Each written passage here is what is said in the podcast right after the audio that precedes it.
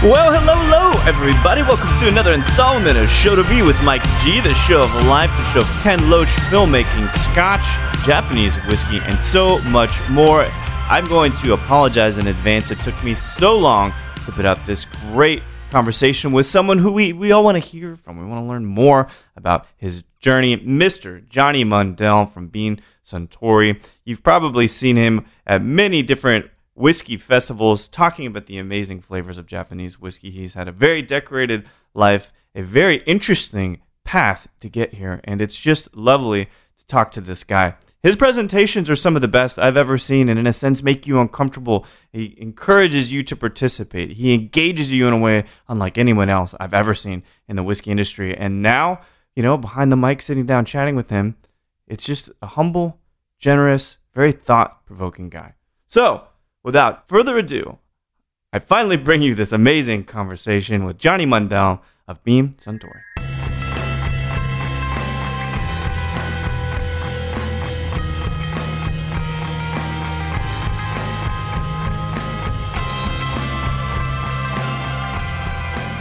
Oh well, my wife would say that I lied to her when we met. Um, we had a very interesting courtship, given that I was hitchhiking across the U.S. Yeah. And Where her. are we talking? Just So my dad turned sixty in two thousand and four. We took him to New York to celebrate his his birthday. Yeah. So it's like the, his birthday's January first as well. So it's the 4th of January. I've got four days worth of clothes in a bag. And New York is on one of those like epic cold spells where they won't let you on the upstairs of the, the tour bus. Yeah. They're like frostbite warning, and we're like, we're Scottish, it's okay. and and not that people in Scotland can deal with temperature that cold. We're we're we're just used to cold and wet, not not epic cold. Um, from there, some friends were going to go and work the Sundance Festival. Sundance. Yeah.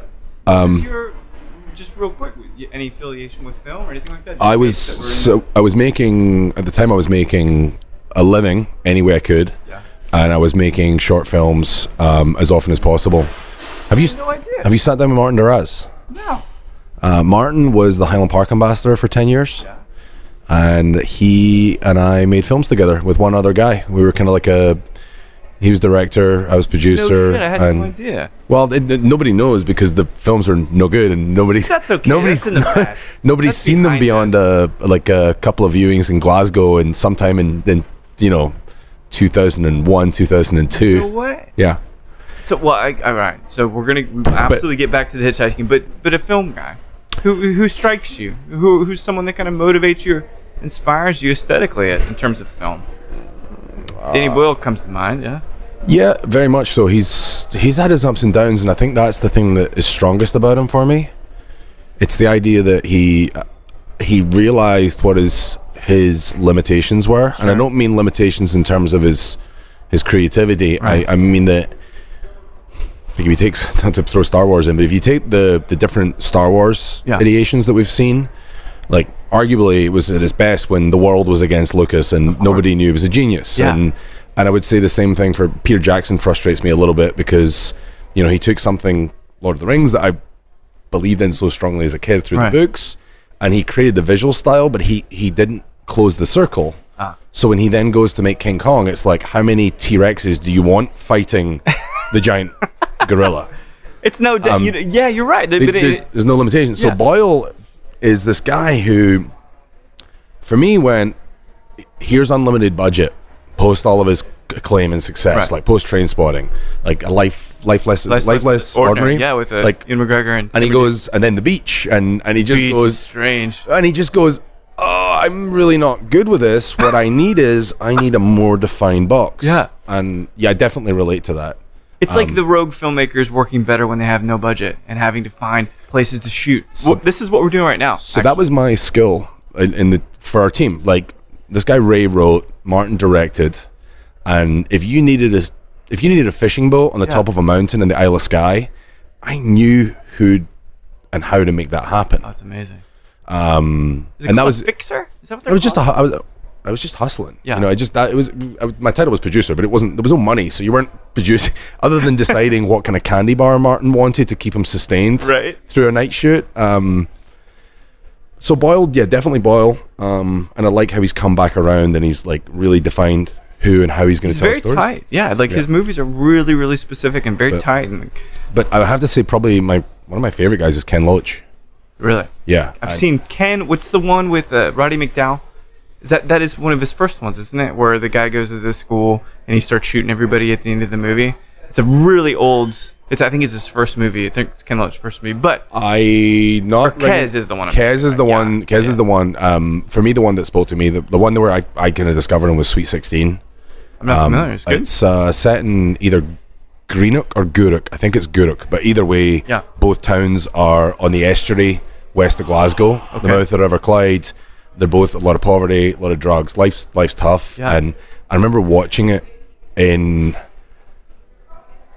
So we, you know, we start looking at the end of the, the road trip across the country. I Yeah. found myself in, in California, my uncle's sofa, and I'm watching Sweet Sixteen with this girl that I've met, and she'll become my wife. And but Sweet 16's on the television with subtitles, and it's just like, yeah, it makes perfect sense because the act that from for Heavy them that accent is so intense and so Yeah. broad.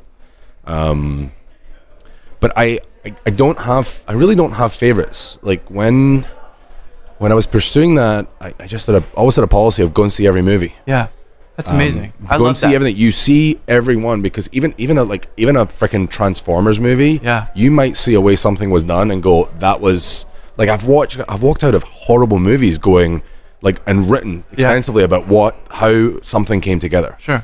Um, so it's not it's not really about favorites as much as I, I just like the art form. I like I like telling stories, and the trouble I had with it was you need so many people involved, like and, and so much money, and it's it, it's exhausting. Sure. Um, got interested in documentary uh, and pursued that for a while. Um, but the problem is, where do you close the loop? So one one side you've got, hey, here's the story we're trying to tell. Yeah. You've got to get like 40 people in line, all working for free, keep them motivated. Right. A lot of fun, but exhausting. And then you go, well, documentary in real life, and there's so many great stories. And this was before all those great documentaries. Like it was before Michael Moore had his first success. Sure, but then Blue Line was out, right? So, so oh, oh what's his name? Errol Morris had had stuff coming out. Do you, are you familiar with No, Errol I'm not. I'm gonna- is, so for us in the states, he's the quintessential Orson Welles of documentary filmmaking. okay. He's the guy. So he made uh, Fogs of War. He made Thin Blue Line. Just an interesting, interesting Mm-hmm. guy. But yeah, it's a hard thing to close those off.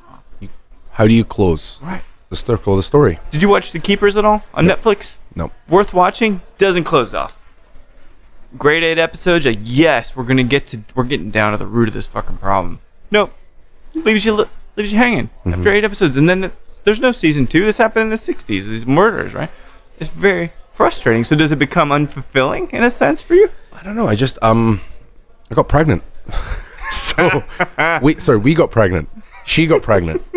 Um, and life changed. yeah um, A lot of gaps. A lot of gaps in the story, but um, storytelling was something I was always really interested in, yeah which is cool given what I'm doing for a living. I think so, because you're having to, in a way, and we'll circle back, of course, to this whiskey chapter. I'm gonna talk about film a little bit more here in a moment, but you're a spokesman in a sense to bring us. You're a conduit to Japan. If you think about it, you're you're kind of this guy that's traveling around and saying, obviously, I'm not Japanese. I'm not diminutive. Hell, if I even have a short and kind of quiet voice, but I've got to bring this story to you guys. Yeah, I also think um, my point of view from being a non-American who's come, settled, built a life. I'm came out in 2004, Yeah. And I've been living full time in the in California since 2000 end of 2005. Wow. So I've I've had the time and the opportunity to like not only get to under there's so many there's so many cultures in America, Right. but if you just take Los Angeles as an example, like learning and figuring out Los Angeles and, and falling deeply in love with it has been its own journey. Mm. So I think I've got that eye where I'm always looking to try and understand a place through its geography, through its um, architecture, through its people. Through a lens of a non-objective, non-subjective, and non-judgmental guy. If you think about it, right, you're capturing this culture as a man who's holding a camera in a way. You're just observing, right? Yeah, sans sans the camera. I'm not. I'm not. Not literally the camera, right? But in a sense, like always a a man that's kind of creating a frame. Yeah. I mean, okay. that could be, yeah. I mean- can no. I, I can accept it. We're not good with compliments, Scottish people Oh, in that right? general. Yeah. You're um, terrible. How dare you it- be it- bad at compliments? It's been no. It's it's one of those funny things. I've had to like focus when somebody says you like something's really good. It's almost like I have to turn a switch. Like I'm turning a wheel, like Yeah. a pressure valve, Yeah. going, say thank you. The first thing you got to do is say thank you because our go-to is you're wrong. And if somebody says something positive, complimentary, and Yeah. you tell them they're wrong, you devalue their opinion. Right. So I've got to like I have got to like every day, like twist this That's valve to say point. Thank you very much for the compliment. There's a fellow Scotsman who I've talked and he was talking about how people are really brutal and blunt with each other in Scotland. Yep. Those pants look like shit. What are you doing? Right? Like, why would you put that shirt with those shoes? I mean, they're so blunt, but not to be mean, but maybe to be frank and improve. You were you were talking to a Scotsman and you got straight to how pants fit on him. On, on him. No, believe me, it took about 15 minutes, but it was still a journey of some Were his, sort. were his pants consistently too tight? Well, he no, he's he's fine. But we were talking about fashion at large, and then that became a conversation. I didn't realize how succinct and how perhaps brusque, brusque the Scots are. yeah, we do. Um, so as we look at, like, we try and link that all together for the Japanese. I I wrestled with who I was uh, for the first year, and I felt the need to change because I had come through the ranks with the House of Suntory. I'd worked for them uh, since. I'm struggling to pull the. I'm, I'm struggling to pull Early the year two out. thousands. Uh, no, no, no, much much later. I think Okay. it was. Um, I want to say eleven, but it could have been ten. I, I think it was two thousand, early two thousand eleven, and I worked through their importer and worked across a number of different whiskies, but had hmm. Suntory's Scotch whiskey book, Yeah. and ultimately that became our responsibility. So we had a, we definitely had a familiarity, and Scotch is noisy. Like there's a ton of Scotch ambassadors out Sure. there, especially at that time, and you felt the need to just go in and be the most Scottish. Yeah. Um, I always try and tailored it to the idea of focusing on who's your master distiller. You're their you're their representative. Right. My master distiller at the time was Iain McCallum, who's been an amazing, incredible, generous mentor. Yeah. Um, and he will cringe at anything positive I say about him. and I love doing it in front of an audience. It's no, there's no reward doing it here right now, Sure, but sure. in front of an audience, if we're co-presenting, like talking about what his mentorship and, and like his kindness means, What and watch it, when you see his face react to that, it's pure poetry. oh, it's amazing. Um, so Something like a win, I suppose. Oh yeah, he just he, we, we we hate it. Yeah. So it's like almost taking points off each other by being kind and positive about Yeah. the other one. So, Wait, so actually, real quick, so you're a father of three girls, three daughters. three daughters. How do you, do you, would you want them to be able to accept compliments and feel that kind of? Yeah, no, I think you I think you need to learn how to you, you absolutely need to learn how to do it. Yeah. As, as a Scot, it's it's really tough though. so strange. Um, Yeah, or it's not strange. It's just different, right? We're we're fucking jerking each other off on the streets. Oh, you're so great. You did this, this, and this. When we didn't really even earn it, and you guys are on the other side of that, where it's like, I think if I go back in time to what I thought of America back then versus now, there's a an impression, and, and again, your unfortunately your impression is made up from the two or three people that you have experience of, right? Right. But there's an impression that there's a positivity, great. yeah, Um, there's a can-do spirit, absolutely fantastic, but it can bubble over into insincerity sure, for us.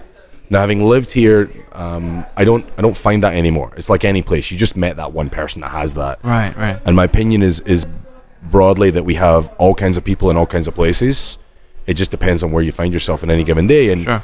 the the mix of people that you meet is could be anyone of any different direction. Right. It's almost we- random in some sense. The thing that I was kind of looking at when I was researching a bit and seeing your academic upbringing, Academic upbringing. horticulture. Is that really like plant sciences? Did you study that for a bit? Yeah, and and um, But I don't understand how that turns into either filmmaking and or a whiskey guy. Well, yeah, it doesn't make any sense. It makes perfect sense. We're actually, both confused, right? I'm just making sure. I'm confused. You have a look on your I- face I- that's I- like, what the fuck? I have a look on my face going, I'm trying to remember if I've said that to anyone or where that would be. oh, I can't tell you now. Um. Interesting. Did you Um, have a, an interest in the land? How about that? Yeah, I grew up on a farm, uh, sheep farm, uh, southwest Scotland, half an hour from Glasgow. Went to school in Glasgow, so I had to deal with that dynamic of a very um, like polar extremes of like farm and land Metropolitan, right? versus. It wasn't much the metropolitan; it was the mindset of the people. And Yeah. um, like I, went, I went to by any standard, I went to a really good school, Yeah. um, and I hated it. I had a horrible negative experience there. Ultimately, What, what was so bad about it? um, um, I have uh, in my early life, I, I mean, you know, when there's a choice, and the choice is really obvious, Uh huh. and most times you would choose just choose the least resistance and, and the way to fit in. Make it easy, right? Yeah. Um, you know, from that, uh, from the age of like 12, 13, Yeah. right when, right when things are getting tough, um, I didn't make choices that allowed me to fit in. I always would find the choice that would in some way, like, isolate me. Yeah. Make you an Um, outsider? Um, I don't know that it was, it wasn't some random outs- outsider thing, but it was like, you know, I, I had a really tough time at school. Yeah. I, I suffered mercilessly at the hands of some bullies. And instead of taking the choice that could have removed me from that, I always like seemed to just like Head on. prod, pred on. Yeah, But you must have been, a, I mean, you're a real tall guy. uh, You- that was that happened in my last year of school. Oh, no shit. So you're small until you're big big enough not to be able to beat the shit out of him anymore. It's it's not about being a shit. First of all, you have to understand the dynamic of this, the dynamic of the school. It was an all boys school, Okay. so I'm I'm living a rural upbringing on a sheep farm southwest of Scotland. Yeah. and I'm going to a boys only school in the west end of Glasgow that up until um, what you would call so primary six for us would be seventh grade Sure. for you guys because you take the kindergarten year add it on and um, up until that point or would it be fifth grade am I going the wrong way Yeah, either way. either, either But I get the like general sense. somebody yeah. will figure it out you're wearing knee-high socks Uh huh. shorts, a blue blazer, and a little cap, and you're wearing that every month It's of the year. It's the year. uniform, right? It's the uniform. So the bigger kids have got these like nylon, like school color striped scarves.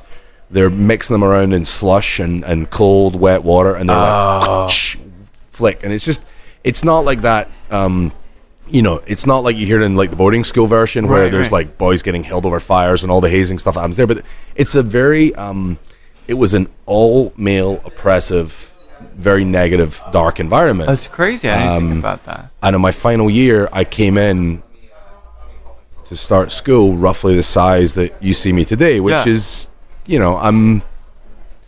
You're a force to be reckoned with. I, eh, I, I think physically, I wouldn't get into an alter- altercation with you. It'd be foolish of me. well, I'm not a good fighter. Still, you got weight on me. You got reach. I, I'm, I, I'm, I'm incredibly effective in a in an altercation that involves one person hurting another, Yeah. and I can, I can break Sure. that. Um, I'm absolutely ineffective if I lose my temper to the point of anger Yeah. and want to physically hurt someone. I am the most ineffective lumbering beast. You just see red, and it's I- not like. well, it's not that you see red. It's just that you're just. I'm not. I'm not effective. I'm not. I'm not coordinated in I a see. aggressive way. yeah. So if my physicality's got taught me one thing, it's like I'm really good if somebody's getting hurt. Like if somebody pulls an axe, like Right. I've been in the, the distance that we're saying today. Sure. I've been in a bar, and uh, this girl jumped over the top of me and started banging another girl's head on the table. And we were in a very nice part of town, not the kind of part you would expect this. Yeah. So me and a gentleman called Steve stood up and we kind of walked this girl to the door to the point where we found that she was with a gentleman and Steve was being clawed face, back, head by man. the girl. and I'm facing a gentleman exactly the distance I'm sitting from you here right now, and he was the size difference between the two of us, and he reaches his hand behind his back, and he pulls out an axe, What the fuck? A little hatchet? uh, like a like if you were splitting wood, Yes, but yeah, like yeah. a like a four inch blade, Okay. with a heavy handle. Um, and he goes, so he's got the hand in front of him. So you put your fist in front of me with me Right, like this, right. okay? Yeah. Got Right. it. Okay. And he goes, I've got the distance from putting your fist extended in front of you to bring it back Sure. to make a decision. And my first decision is, I'm going to get the hell out of here. right? This this is not a good place to Right. be. Right. Um, let's remove myself from the cramped conditions of the entrance to this bar. But I'm like, Steve's got his back to him, and Steve's fighting what may or may not be this person's significant Girlfriend or other. whatever. Yeah. And um, you have to go, what am I going to do? And in the split second he goes to there, I go, there's only one way to go, and I have to go forward. Absolutely. I have to, and I and I played rugby, so I was used to taking a hit, and yeah, I, I bludgeoned him to the ground with my shoulder and laid him out, and uh, somebody came in and kicked the axe away, and that was the end of it. But it's not a. Yeah, look, I'm big. yeah. Yeah, I'm pretty strong, but it's. I think aggression's a thing that needs to be. It's mental. Everything is mental. It has to be driven. Like it's it's one thing having a like a big vehicle to drive through a wall. If I know that I have no choice, I'm going Right. to drive my body through that guy to stop Steve getting axed, right? Right. But it doesn't work when I if I was ever wanting to do it for another reason, like just for uh, you know aggression or Yeah, yeah. negativity. So I'm not. Um, my physicality is a really funny thing. I don't think of myself as being that big. We're sitting here and we're Right, look, right. we feel the same size, and I'm I'm looking out. I'm not. You know, I still catch myself today. You see photographs, and you're like, oh wow, I'm bigger than everybody else in the photograph, and I'm not that big for anyone that's going. What? How big is this guy? I'm only. I'm, only- I'm six four and a half Yeah. and I'm I'm you know I float between two. 228 and and right now I'm sitting at 244 but that's lack of mobility and my Sure. um The beard's at least five pounds. Yeah It's, so a, de- it's a dense beard. Talking about being resilient to cold. well that's That beard. um so I was never interested in fashion but I used to do lots of crazy things with my hair and when Yeah. the hair falls out the top you feel the need to start doing something with the only Sure. part that you have How was it? Were you, you know, I think about, so at what point, right? So you do the, the boy school thing, which is a kind of a little bit of a foreign concept in the States. There's Catholic girls, Catholic girl schools, which is Mm-hmm. an amazing prototypical fantasy for most males here. So that's a good thing, but there's not a lot of boy schools necessarily. Mm-hmm. So getting off and going, be able to go into the, the uni in Glasgow, how did that feel? Pretty good? Wheels are off? so this is where we bring back in the horticulture Yeah. So I'd finished um, finished school. I had um, let's just say that I had uh, made peace with my bullies Yeah. in a way that they weren't going to fuck with me anymore. Um, we had a I want to see the book on that. I we want to read that's that a story. that's a longer that's a longer story. Um, Sure. We've had enough violent stories, but that was. no, was but I like there's some there's some resolution there. it's one of three it's one of three fights I've ever had in my life that didn't happen on a rugby pitch as part of a contest. wow. Um, but it, it stopped uh it stopped people messing with me it, it eliminated it which was was a relief um and it set me up to go to college and at college i just didn't know who i was or what i wanted to do and in, in retrospect I, I often think i should have gone um joined the merchant navy and just traveled the world in some way like you know i like the fraternity that you get from working on a project together, which if we link back in the film thing, that idea of you got a team of people or you know, I think I've always liked teams, team sports, Sure. like you know, I like community. Yeah. I like working with a bunch of people. Was there any Um, pressure from the folks at all to do one thing or another? No, there really there really wasn't. They were great in that way. Um, they wanted I, I think there was there was pressure in that they didn't know they didn't know if I was gonna figure it out and they were worried. I see. Excuse me a second. they really didn't have that dialed in. Yeah. So, um, and I didn't have it dialed in. In the process of the last five years of my, my schooling, my dad had, um, the farm was declining. So there's an added pressure that my parents are spending a lot of money for me to go to this school, Right. and I'm hating it. And um, I don't think the school environment would have changed. I think it was something I just, at that age, I was going through. Yeah. I was, I was very much, um, I was a target wherever, whatever situation I, So I seemed to put strange, yeah. myself in. So, Dad had started a landscaping business, and kind of ran it in conjunction with a farm. And Yeah. at the time I was finishing school, he'd gone full scale. It was a huge hit, massive success. Oh, great. So he's got this landscaping business. Um, but then, um, and I'm like, okay, well, I'll I'll go and study horticulture. I like the outdoors. Yeah. I used to talk a lot about this in the in the Scotch world. I talk a lot about the the geography and the seasonality of Scotland. Like you guys are so used to wherever part of your state you're in, you're very used to the differences in light level between summer and winter. Right. Right. Yeah. Los Angeles. One of the things that took adjusting for me is that it doesn't fluctuate as much. It like it's dark by five o'clock right now. Right. You know, maybe it'll go to ju- almost eight o'clock in the summer, but that's it. Yeah. Where I live in Scotland, we're on the same latitude as southern Alaska and Moscow. Oh, I didn't realize that. Okay. Now, we don't have the depth of temperature that they both those places would have in your Right. imagination because of all the warm weather in the Gulf. Gulf Stream fires diagonally across the Atlantic and it warms our country. So if you think about all the Scandinavian countries and the sun and the snow that they live in and Yeah. the, that, that idyllic Arctic Arctic lifestyle, Sure. we don't have that. We just have this wet cloud of, of oppressive damp rain. but in the summer, the sun doesn't set till, you know, 10, 30, 11 o'clock at night. Oh, so it's actually quite bright. I didn't realize that. So we have this mad summer. So it's always brought me into summers where I'm wanting to be at my parents' farm. No matter what I was doing in life, like I would find myself staying at the farm and, and living that kind of life. Yeah. In the winter, you you lose the sunshine. So for me, it was like, okay, the sun's gone. You need to go to the fireside. So the fireside then brought you into the towns and the cities, and you would go to bars and clubs, and, Right. and you would just come together with people. Now, whether there was a fire you were sitting around or not, you were just with a group of people, mm. And it was dark and cold and miserable outside, and it didn't matter because you found your energy from that that community. sure. So summers, outdoors, get away from it. Yeah, because it's like it creates your family and it's up the, the light outside and all of that. Winters were like bar, like just get deep you- into the. do you develop a complex being so having this duality? I would drive. I would drive me nuts. I think it. I think it does. I think we're great until so in the winter you're talking about sun is down by 3:30. And I mean I don't mean like the the glow in the sky. I mean Right. pitch black by 3:30. wow. I remember every day leaving school to get the bus to then get the train to then get picked up to driven back to the farm and it was like an hour and a half long Yeah. journey to get home every day.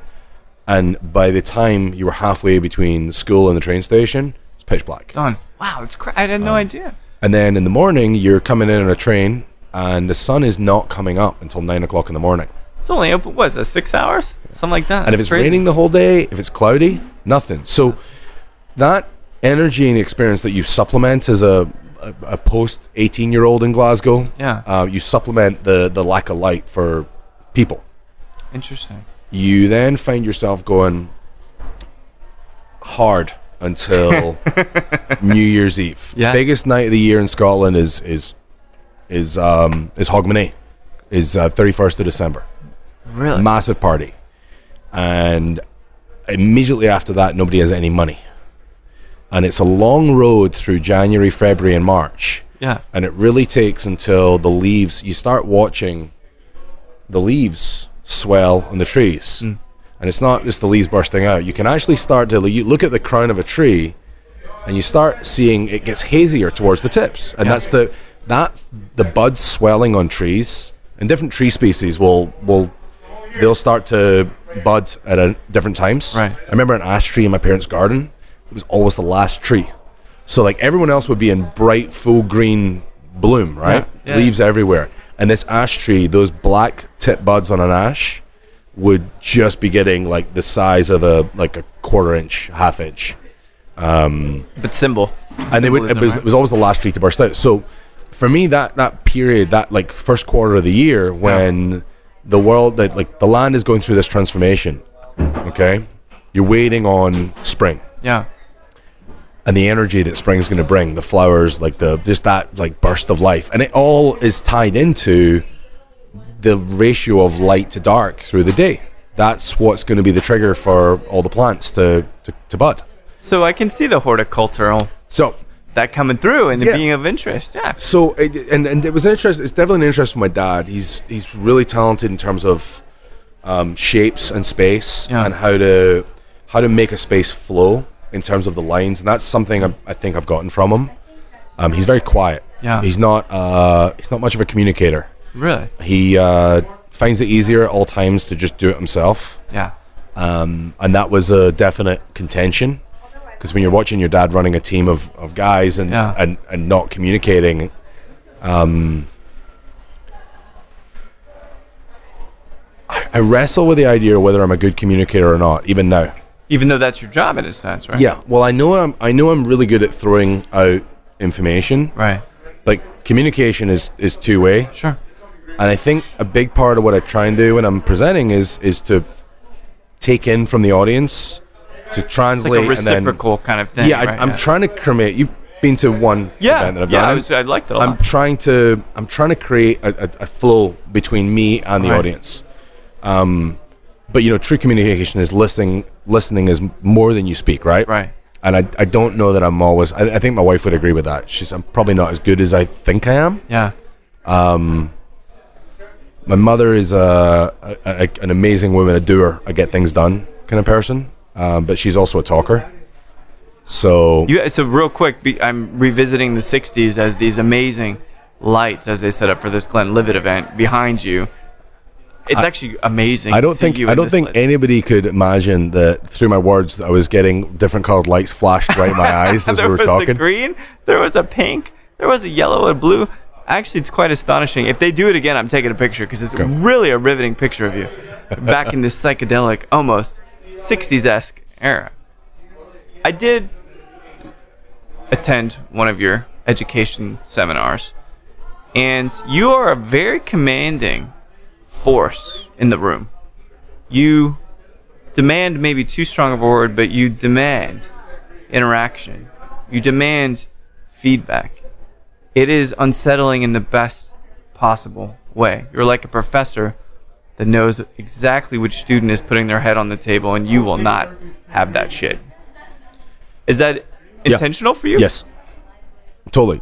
Um, we're in a world right now, and and looking at your catalog of work, Yeah. there are thousands of brand ambassadors in this country. Yes.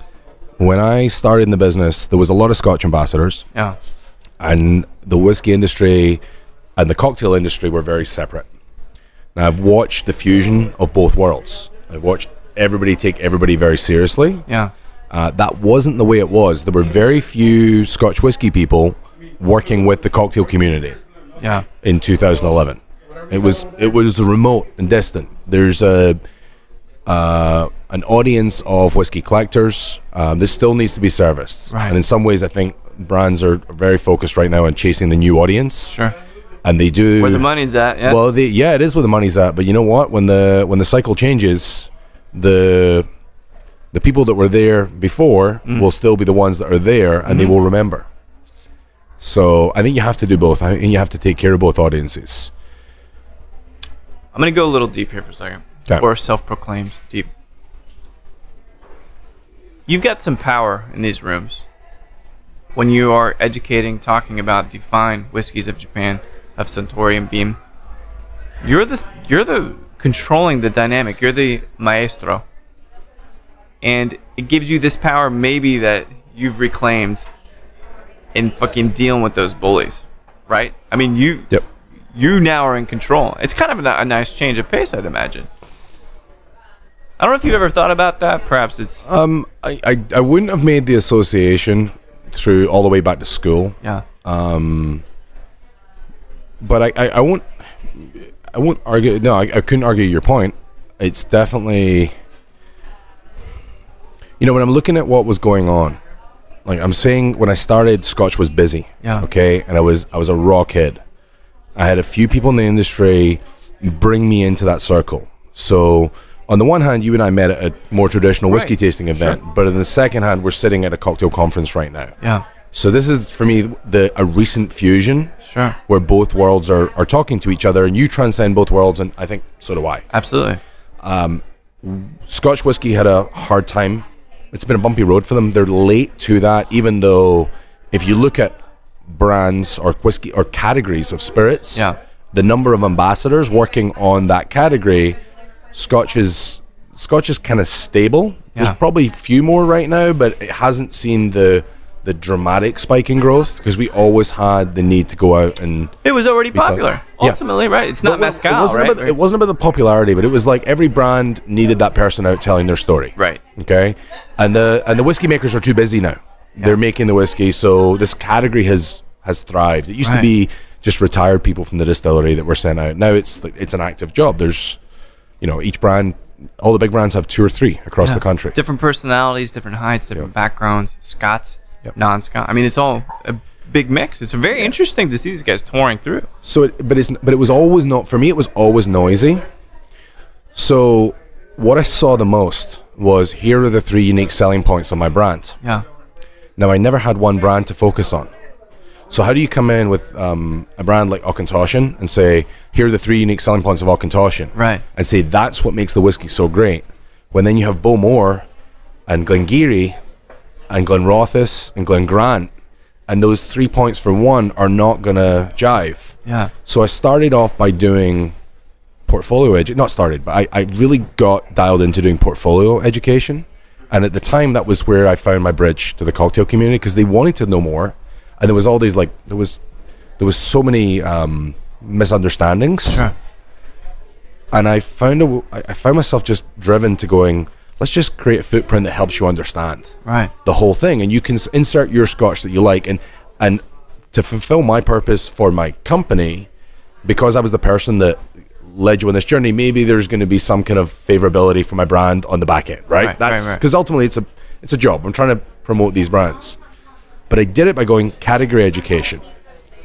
And I realized that if you're going to go category education you can't just go this is what I think you have to Okay. read the room. You have to go around the room and get dialed in Yeah. and get a sense of who are you, Mike? what do Engage you them know? directly, And, and yeah. it doesn't matter if you're you could like scotch, you could like a style of scotch, you could hate scotch. Yeah. If you can give me something that you I, I watch and I feel when people are talking. Yeah. And when they light up the way you've seen me go up and down, and look, you've, yeah. you've triggered a couple of things in me that we don't talk about on a daily basis, Yeah. and you're, you know, you're prodding them because you see the reactions in my face. I'm doing the same thing. Wait, so you're audience. doing it to me? No, I I'm can't putting do it hood, you. I'm putting this hood, this hood on Johnny because I can't.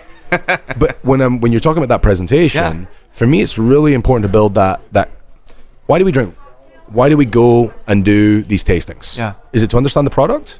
Because that's really not that interesting. You could find that information on the internet now. Sure. We go to these things to connect with other people. Yeah. So for me, the whiskey has always been secondary to creating a common feeling, like a mood within the room. Yeah. So when I am being controlling and demanding of an audience, it's uh, with the intention of trying to get them to open up a little bit Yeah. to help them make connections. Um, Whiskey Fest is one of the most established things that we do in terms of that big tasting room and then those master classes. You Right. can't think of a more sterile environment in terms of a classroom in a ballroom in a hotel somewhere in America Right. Right. right?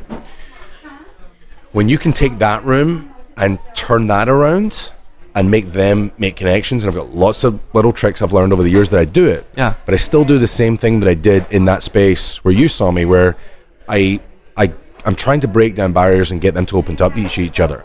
And yes, I need to be, you know, I remember I remember in one of my classes at school, we had a class called Modern Studies, just like kind of politics. boring studies? modern studies, politics, current affairs.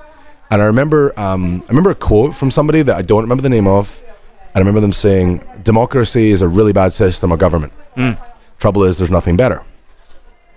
Okay, when you get in these situations, you need a leader, you need a guide. Sure. You know, you can't have if we're going to sit around and taste ten whiskeys and go on a journey to try and understand uh, some concepts that Right. have some weight and history behind them. We have to create some kind of authority, and yeah, I, I, I don't. You're Well, the director in the, that room. You know what I mean? You are setting those actors or these consumers. Well, that's my school. I, I do a school play version now as well, where I will actually assign roles Yes. and give give people characters. You built the tree. I build the trees. I I used to throw giant maps on the floor. Yeah. Um, I used to run stills. That's amazing. Um, uh, anything to learn through non monotony and auditory, Right. like tactile things. Like I don't like even the visuals. Like I, I don't like PowerPoint as a medium. Um, I'm not efficient in how I use it. Like Yeah. the best PowerPoint people are ones that can put an image, but the the dialogue, the, the words are never on the image. Exactly. Yes. And I'm I'm not good enough at that. I'm better at painting the same image with words Yeah. than I am with sync. It, it, I can't sync up the images to the words because the words are different every time. sure. I'm reacting to the room and reading the people, and I find that more powerful Absolutely. for the audience as well as for myself. So the, it begs the question then, why whiskey? It's a lovely category, many different types, but for you, what resonated? How did you connect with whiskey itself? I think you. I, I asked that question. That's usually how I- I'll begin. Like, where did you, where did you make a connection? Not what do you think is the favorite or the coolest. Right, right. But the, the, how did you find a piece of yourself in whiskey? Because that's ultimately what you wouldn't do it if Well, it wasn't any any, any spirit reflects the the people and the Right, lands yeah. where it comes from. Like with Scotch, I would talk a lot about the the history and the heritage. Yeah, Um, they're trying to make whiskey reflecting their teacher and the person that made the whiskey before them. yeah, So I'm from that land. I know that place. Uh, I've got family from. Um, the, most of my, my dad grew up on the mainland, just next to Islay. yeah. My cousin, uh, cousins live on Islay, so I've got a huge connection to that side of the business through them. Um, the place, the spirit itself was was late. Like I remember taking bottles of Drambuie to parties when I was 15 because you know fundamentally it's, it's a bunch of sugar and a little bit of whiskey. Tastes pretty good. But it, yeah, it's too sweet for me now. Yeah. But at the time it was like this is great. And it was it was obscure enough and it probably wasn't that any different from the Mad Dog 2020 or whatever. A little more what, what, sophisticated, perhaps. Well, but, yeah. but you're right, and the, it's not blue. Remember I went to an all boys school. I was Ah, I was yeah. finding very hard to like establish how to be sophisticated in front of a lady. Yeah, Um very late to that. So me too. Actually, I- don't know how I've been married twice. I really don't. Well, you're braver than me because I'm not doing it twice. I uh, went from there to not drinking for a long time. Took rugby really seriously. Yeah. So from I gave up drinking at 17, Really? um, which is I know ironic given the legalized drinking laws Sure, yeah. of 18 in the UK, but I'm I gave up when I was 17. I hope you get the blue behind me too. I mean, Yep. this is an amazing piece. I wish people could see this. You look really good under blue light. I'm just Thank telling you right now. It looks quite wonderful. Thank you very much. you need to go behind there. Well, do you want me to shush or you're, you're whispering? You may as well talk, dude. You're, No, you're it's here. fine, yeah. You're by this. You can join us. You need to get back. What's your? behind Hold on. Chinese We're gonna have to. What, what's your name? My name is Stephen Reyna, All right, Stephen Reyna. local musician. Stephen, get over here and um, Obviously, we have lots in common. can I place this light for you, Stephen? Oh, that'd be amazing. It's a bustling place here at the San Antonio Cocktail Conference 2018. How's that? Is that good? Enjoy your interview, guys. Oh man, you look amazing. Now I gotta take a picture of this. There you go. It does look good. What It are you does, guys? it What are you guys prepping good. for, Stephen? Uh, it's the uh, it's a, co- a cocktail conference. Well, we're we're here for attending, but specifically, you're throwing blue, pink, and purple lights up all around this room. People that are with the uh, conference, they have colors they want to have their room. Interesting. There's a green room downstairs. There's a red room. There's a blue room. We're in the blue room, I'm assuming. Room. Okay. No other room I'd rather be in, to be honest. Okay. Blue is my color. Absolutely is. But it looks Steven. good. Here, guys. Stephen, will you come and join me? Oh, look at that. You're gonna be photographing. Stephen You're gonna be Rain, yeah. Amazing. It. Thanks. Thank you. Cheers. Um. Okay. Train of thought went out the window. Where No, but it's we? okay because we got blue lights. We've been drinking cognac. I mean, honestly, there's no better way to spend an afternoon with you. Cheers. Can you think about that? There's there's no better way. We could be walking. That's a good point. It's hard to record and walk. You ever try that? No.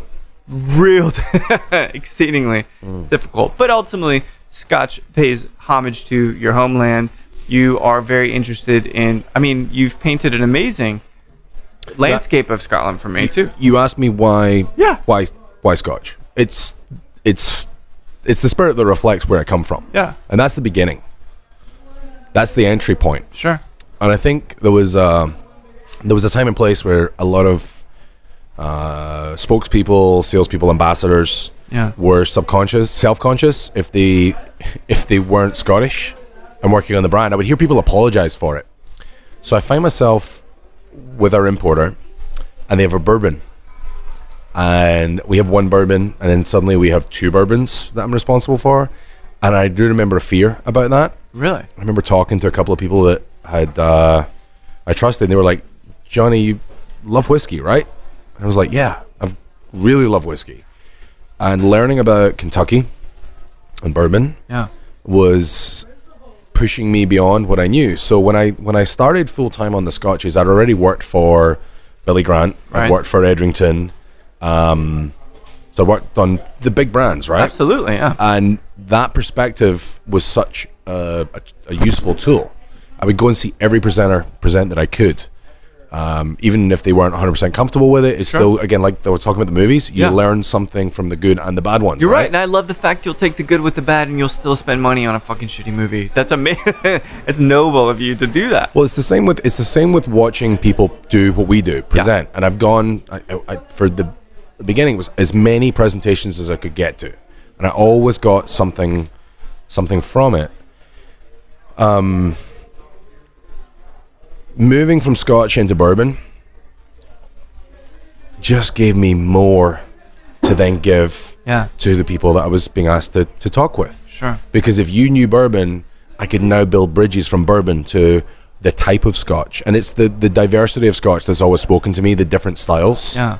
Um, I've never been like I say one brand focus. I've always had that full kind of. Well, you're, I, I, I get the sense you're a Renaissance man. I hope that's not a derogatory I- term, but the fact I'll need to I'll need to look it up in the in a dictionary Sure, to like let's just get a assume it's definition. a semi compliment, so you don't have to shrug it off too, Okay. too much. It just means I feel like you've got a deep interest in multicultures. In terms of spirits, you're not you're not pegging anyone out. Like you're open to learning and tasting and If being. you're we're, we're drinking cognac right Yeah. now because if you can teach me something about cognac that I can apply and make it relative to when I'm teaching about Japanese absolutely, whiskey. yeah, So I've done scotch a lot. I'm now doing bourbon as well. yeah, and but you did ask what was the initial trigger sure. Was is are we? Is there actually a specific moment for you? uh, yeah there's There a, is. I Oh, okay. remember i remember trying a lagavulin distillers edition which is the sherry cask finish that Yeah. they, they offer from i think 94 or 95 and that was me going oh i like this prior to that uh, my friends and i had acquired 17 bottles of blended various blended scotch whiskies Yeah. at a, a young age during a an ill-conceived rugby club fundraising auction that allowed us to acquire these bottles. Um, we destroyed them over a series of camping trips that summer, and it was poison. It was absolute poison. My body wasn't ready for it, yeah, um, but by that, like, um, I think it would have been, it would have been the early two thousands. I would have experienced that bottle, yeah. and um, Still think about it. The one that got away. no, I didn't get away. It just it was the trigger for me going. This is amazing, and it was it was the entry point into a journey Yeah, because I had given up alcohol, as I said, um, and I just it was a very slow journey back into it. I, again, with a more mature palate and a greater interest. yeah, Scotch gave me so much. Bourbon gave me greater ability to communicate with an American whiskey audience, and I find myself all the way up to to 2000 and uh, let me see, three years now. So 2015, I find myself asked if um, I would be interested in applying for the job on the Suntory whiskies yeah. there'd been a lot of pieces moving in between. There was a lot of like great event concepts, always hinged around bringing people together. Um, I, I got into the idea of I hated giving whiskey away, so I started asking for things from the audience Yeah. in order to like give them the free samples. a whole series of events called Whiskey for Words. Yeah. In fact, for five years with a, a couple of partners, I've been running a whiskey and poetry salon in in Los Angeles. Really, I didn't realize that. So the idea is that you bring, you want to come to the event. Yeah. I'm going to get everyone in a somewhat circle. Again, creating the illusion of a- Semicircle. How about that? No, no. It, semi doesn't work. Like, a, a, let's just say it's not a perfectly formed, but it's a Yes. circular, amoebic? yeah, amoebic shape. and we used to throw a lot of candles in the middle and a couple of bottles of whiskey and a bunch of glasses. Yeah. And everyone would get a glass of whiskey, and I would explain the whiskey. And at the point where I'd finished, I would then ask people to recite poetry. And once I started seeing the glasses get to the point that they were empty, I would stop the poets, and then I would introduce the next whiskey. And this it's been going for five years now. That's an so amazing concept. It's it, whiskey for words, and it's the idea is I didn't want to give away free samples. You do the poetry as well, though. Yeah. I have never recited a poem. oh, that is. I do. An, I do enough talking at these events. Oh, see, this is unfair, though. Well, they, you can. I, my wife, a- my wife would, argue, my wife would argue that with you, but it's honest. I, it's more important that I am. My role is to facilitate Sure. and move, keep the the feel because you know, yeah. It, I, But you've got to have some creative and poetic bones in your body. I, know you I do. talk. I talk a lot. There's Yeah. there's there's there's enough words coming from me, Yeah. and sometimes they have meaning, sometimes they don't. um, there's no there's no need to increase on that. But yeah. so Scotch was great, and but I had gotten to a point where I was like, okay, what do I? What else can I do? Right. and this opportunity comes up and it really triggered by the american whiskey experience imagine if i could have learned all this thing, things about scotch Yeah. learned all this about american whiskey imagine if i had the chance now to go to japan and that's where i find myself I almost consider you greedy. i'm sorry Greedy, bringing all of these things in, these pillars, these titans of whiskeys. i'm very lucky Yeah. I, i'm incredibly lucky How about so? Here's an interesting question.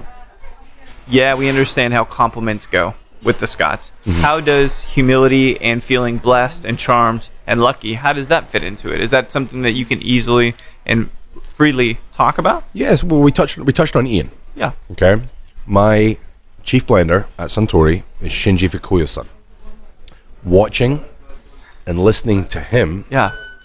um, has been he's he is he would he would never accept me saying that he's an absolute rock star and Yeah. in the most in the you know when the rock star doesn't actually need to say anything Yep. they just walk in the room and they sit and they're a presence that's who he is um, It's amazing. again so many incredible teachers but the the humility that the japanese have in in so many aspects of, Right. of life and culture getting to be someone that's traveled and, and learned america mainly through my wife and children Sure. but now i'm traveling further and i'm i'm observing japan now suntory don't they're not going to give you this was this was the bumpy first year because i just wanted everything i Yeah. wanted to know everything Right. and there's a there's a time and place for them on when you will get you will get given the, the In due time, right? you will get given the appropriate education at the right time and i'm still i'm still early in this journey i'm, I'm they've known me because of i actually learned more i learned a lot not more about scotch from a gentleman called mike miyamoto yeah. Mike was the production manager at Yamazaki Distillery, production manager at Hakushu Distillery, and he was the gentleman that Suntory sent over when they acquired Morrison Bowmore Distillers. Mm-hmm. He was the gentleman that they sent over to understand what the Scots were doing from a distillation point of view. So he has a massive impact in the Japanese whiskey world, Yeah. but he also has a long, long legacy on, on Scotches too. Wow.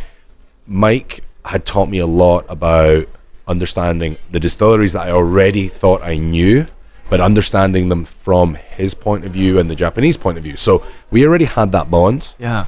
Now I find myself with that established relationship with the opportunity to move into the Japanese whiskey, and it wasn't wasn't decided. I still had to go through an interview process, and you know, I one of the things was like, you know, I'm often referred to as Johnny the Scot. Mainly, um, my last name's not particularly Scottish sounding, and I played in a rugby team in Santa Monica, and there was three guys called Johnny, and they called me Johnny the Scot. So it just It clicks. it work it clicks, and it's it's easy, right?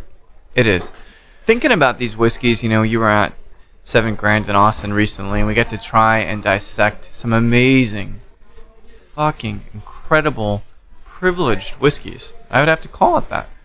Thinking about the lineup, Suntory Beam, the Japanese whiskeys specifically. Thinking about that lineup, lineup, not what's not what's your favorite. That's that's a bad question. But what is the most challenging, yet rewarding whiskey that you have in the Suntory catalog? Challenging yet rewarding. something maybe you don't get, but then when you give it a try, you So really do get it. So there's not one liquid that that speaks to that for me. Yeah, It's a system. We touched on Scotch. yeah, It's all tradition, heritage. sure. Okay. When I'm working on Suntory whiskies, the beginning is always Scotch. The inspiration was Scotch. Now, there's different houses within Japanese whiskey, just like with any other whiskey category. Right. And each house has their their history and their point of view. Our story begins with our founder, Shinjiro Torii, looking at Scotland. Mm. And it's what he saw that fascinates me because he saw what I had missed when I started working in the industry. Mm. I was discreetly, not very, pouring honey in Americans' ears, implying heavily that single malt was greatly superior Sure. to blend. And that's a common theme within the industry. Of we would course. never no brand would ever go out and say, "Oh, one is better than the other." Right. But we would we can we can imply. And this has been going on like the investment in brands in the US from Scotland was all single malt driven. There are great people working on blends, there are great blends, but Yeah. the investment was always single malt driven. Of course. Torii looked at Scotland and didn't see a distillery or a scale of production. He saw total business. He saw everything. Yeah. He saw production. He saw brokerage. He saw blenders. He saw brands being created out of famous grocery store owners. I Sure. say famous Yeah. not at the Yeah, time. right, right. He saw the whole thing. And he took it back to Japan. Now, he'd had help building the first distillery, but ultimately, he really clearly saw the needs of the people in Japan Yeah. and what they were looking for. And he saw a scale of operation. He saw something in Scotland that I don't think I had seen my whole Even career being a native. Yeah. in the industry. I ignored it because I was I was blinded by my, my role to, to promote my single malts. yeah. And when you look at that, it was it's amazing that you can be in the industry as long as you can and just go, I just got schooled on something by a Japanese guy. Better him than me. And that's that's been the most like that challenging but also rewarding Yeah. piece of this. That's amazing. Like looking at their their focus, their attention to detail, um, they're not trying to recreate anything. They're pursuing perfection. Yeah. They don't believe they'll get there, but they're pursuing it. And and to get to see that in action, um, I am not skilled at speaking up for myself, right? yeah. in the way that I'm probably. It's uncomfortable. We touched on that earlier, Sure, sure. right? There's just an uncomfortable. But if I'm like, this person here is amazing, Yeah. I can wax lyrical Yeah. about that person and why they're amazing. I can sell other people Yeah. and other things, but it's not selling. It's it's belief. Right. It's really amazing for me to get to do that because the, I don't think. Well, they will not, would not, could not.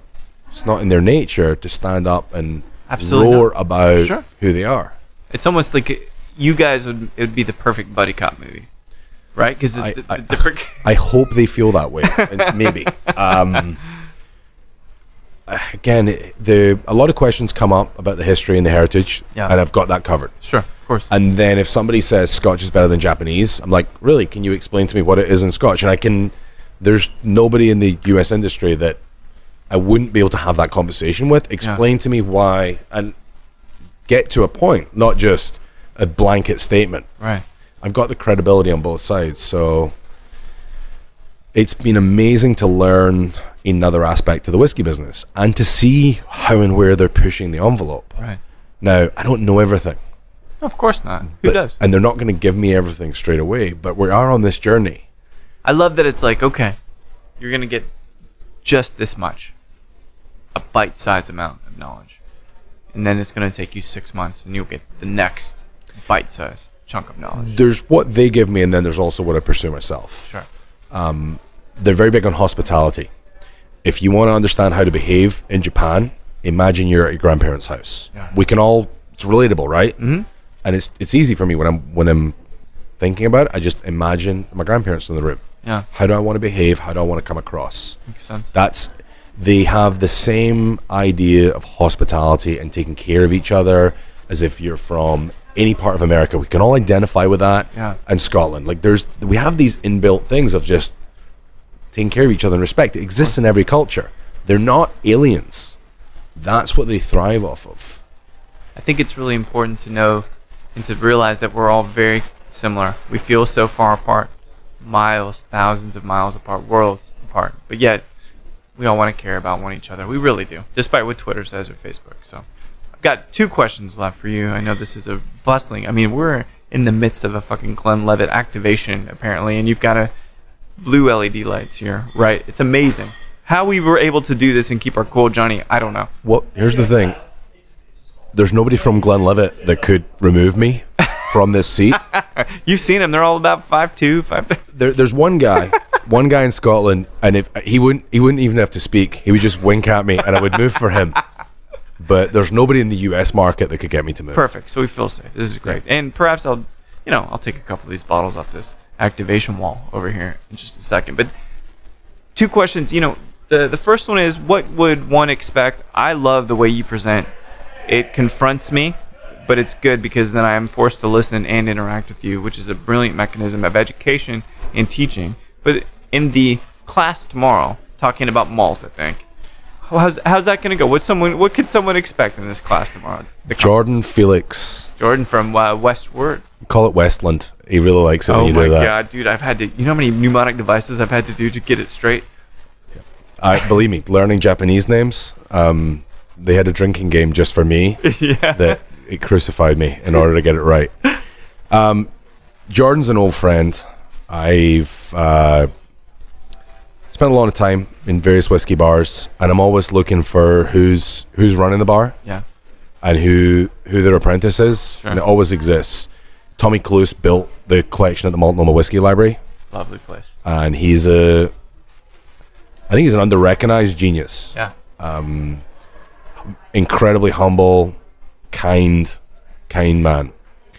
I met Tommy on Islay on my first training for Bowmore formally. Been before many times, but the first one. Uh, Tommy had asked myself and Iain to take care of his guy Jordan, this Australian kid he had Yeah. working for him with this. And again, if it, it, when when you meet someone you respect and that person finds somebody that they're going to invest in, Yeah. it's it's special. Yeah, of course. So Jordan is, is his guy, and I we were actually chatting too on Saturday. He and Are you? Chat. Yeah, yeah. Okay, so I don't know too much about Jordan at this Yeah. point, other than Tommy's asked me and Iain to, to look out for him. Nice. Iain spent time formally with him in on Islay, and they've got plans to meet in the blending room uh, in our Glasgow property. Amazing.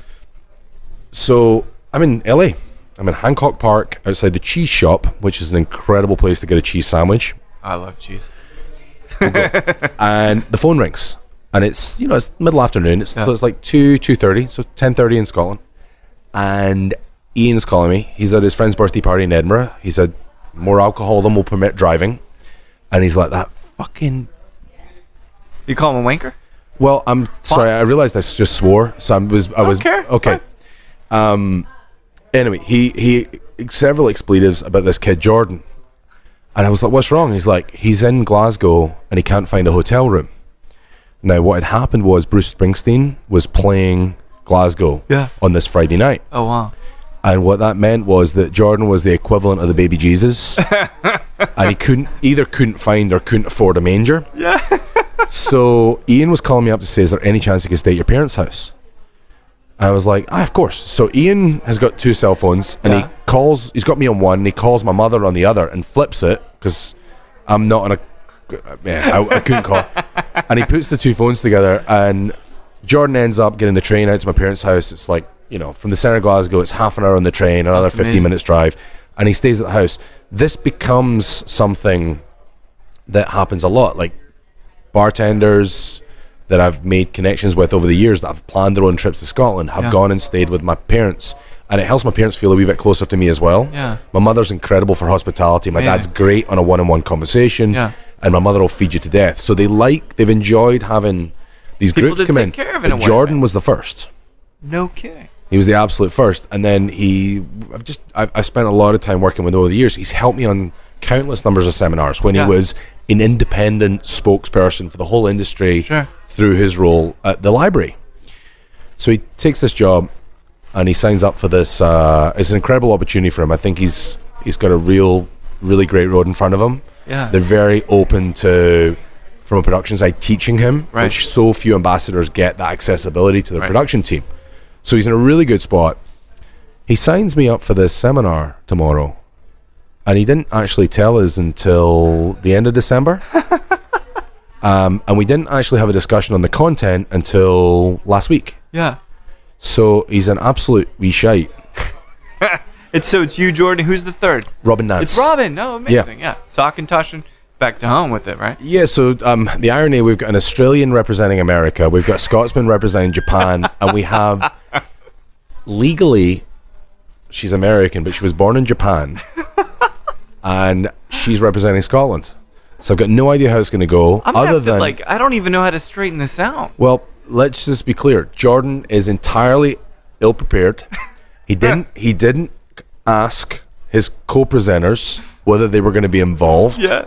I actually just flew back from LA. I was here the beginning half of the week. That's right. You you've been back I had an event in LA last night, so I've flown to San Antonio, gone home, and flown back. Yeah. And I'm leaving tomorrow after the seminar. That's crazy. He's a disreputable, ineff- Disreputable. in- inefficient, clumsy, um, big horse of a boy. Um, he's like this one of is the. the best research ever. He's for like one of those. He's like one of those dogs that runs into trees. Yes. You know, it's really friendly and cuddly, and I, I, I I love use this the dog. word doofy. Yep, covered. So he's um, I've got. We got on a call and I was like, "So what's the plan?" And he said, um, "Oh well, we're you know malt focused in three countries." And I was like, "Yeah, but do you have anything revolutionary to say about malt? Because uh, last time I checked, there's not one of us as a scientist. We're all really good brand educators, but we're not science people. We can't like. Do you have new information on malt?" And he, he didn't. So we're going to base it around having the six best whiskies that we could bring. He's Yeah. bringing two, and a lot of conversation, and probably me giving him a really, really hard time. I really hope so. But do. Robin and him are going to gang up on me. It's Yeah. inevitable. Um, Big personalities. I'm okay with it. Good. It'll it'll balance out. I think so too. The last question, of which maybe this will go in a film direction, maybe this will go in a whiskey direction, but you're let's just say you're sipping your favorite whiskey, one of your favorite whiskeys. It doesn't matter which one. That's not the, that's not really the point. You're at your parents' house, and you can have a conversation and a dram with anybody, living or deceased. Who would you love to just be in a warm, hospitable place and sip a whiskey with and have an amazingly insightful conversation with? Still have an answer to this question. Um, it's a kind of dinner party question that comes up, Sure. and it's been so long since I've. You've congratulations! It's like Throwback Tuesday. um, I thought you were going to go somewhere else, and I was going to I'm going to slate you for it. I thought you were going to. What's your favorite whiskey? No, fuck that shit. Um, Come on. There's so many great and interesting people in this world. Sure. Um, Richard Branson's always been someone that kind of stood out to me. really?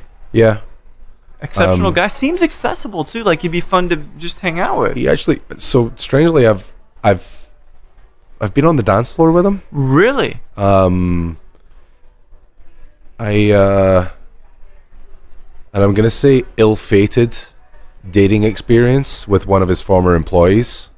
Um, always is. In the in that she slept with most of my friends. Oh fuck. Um, and I'm saying that because if she ever hears this, she knows who she is. um, and my friends all know who she is as well. Take that. Um, she worked for him, and he was he did a a summer garden party series. yeah. So everybody can't be off on the same day. Um, but he would pull all the employees in to his property Sure. south of London somewhere. There would be buses leaving from all over the south of England. You would come in. There would be food vendors. There would be a stage in the middle. It'd be like it'd be like going to a festival, Sure. right? With one stage, and he would have bands that he'd booked to come in, and he'd be on stage and he'd be in the crowd dancing, and he he just seems like somebody who really knows how to make uh connections with people Yeah. but he's also looking for those opportunities. There's a there's a spirit in him that I think is is incredible. In that, the, when you read about his story from you know selling records to building an airline to what he's doing with like train lines at the moment was the latest one I heard going from he's trying to do a 30 minute train line from LA to Vegas Jesus. like he just seems like he's got it dialed in and he's got um he's got the right people around him so he's he's definitely someone I I Yeah. read a lot about but I have I have someone else sorry No, be good. um the the the greatest man on the planet right now for me is Sir Alex Ferguson the former Manchester United Manchester United Manchester United manager Um, I Really? think I think he's one of the most incredible leaders of people ever created and Would you drink a jam with him? I don't think I would be drinking because I think I would be listening to anything he had to say Yeah. he has look him up on YouTube. Listen to him talk. He's been involved in doing a lot of like business study courses. Right. Um, yeah, Amazing. Fer- Fergie first, and if Fergie's not available, I'll take Branson as a second. okay. Yeah, just, you know, meager Branson Yeah. as a number two. Yeah. We went all over the place. I mean, this is lovely. We talked about fatherhood, Scotland.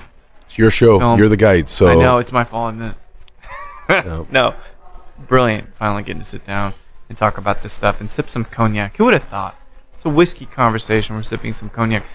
I like that a lot, and I'm glad that I get to share this bottle with you, man. Well, we will have plenty of opportunities to drink whiskey, but there's just one time where you can introduce me to cognac. So Yeah, It's- I like that. I like Yep. that a lot. Godspeed on the conversation this Saturday at the conference. I will absolutely give Jordan a lot of shit. Don't worry. Is that fair? pull them apart. pull them apart. As you say blankly, just destroy him. It's like a Rocky maneuver, right? What? It's like from Rocky Three when you've got like Dolph Lundgren. So I don't understand your accent. What did I you will say before crush that? you. We'll crush you. You will crush him. No, not yeah, yeah. Good. I don't want to. I'm a really nice guy, but we'll see what happens. Crush him like Sure. a worm. Perfect, wise words. Thanks, Johnny. We'll talk soon. Yeah. Cheers, man. Take care.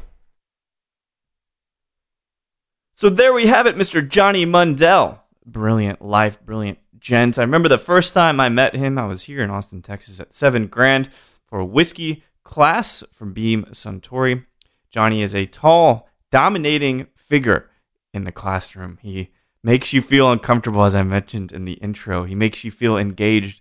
When is he going to call on me? I mean, this is the kind of interesting context, interesting feeling that he brings to all of his education. And it's amazing. It's not an act. I mean, he's a brilliant guy. He knows so much about whiskey. And if you get the opportunity to sit in one of those classes and one of those educational seminars with him, it's just miraculous. The kinds of things you'll learn because you just are paying so much attention. So, talking about his life, talking about film, talking about fatherhood, all of these amazing things. I'm again, I apologize. It took me so long to put this conversation out. But you know what? It's a good time because Beam Suntory this past week just announced Haku vodka that they'll be making and Roku gin. So you can see even more amazing spirits out of the Japanese distillery Suntory. So it's great timing. And you know what? Just enjoy the chat. It's a great opportunity to learn more about so many things. So thanks everybody for listening to Show to V with Mike G. No matter how much you're enjoying seeing Ted Danson in the good place, or you're thinking, God damn it, I cannot now wait any longer for the new Halloween movie and Halloween season in general, please.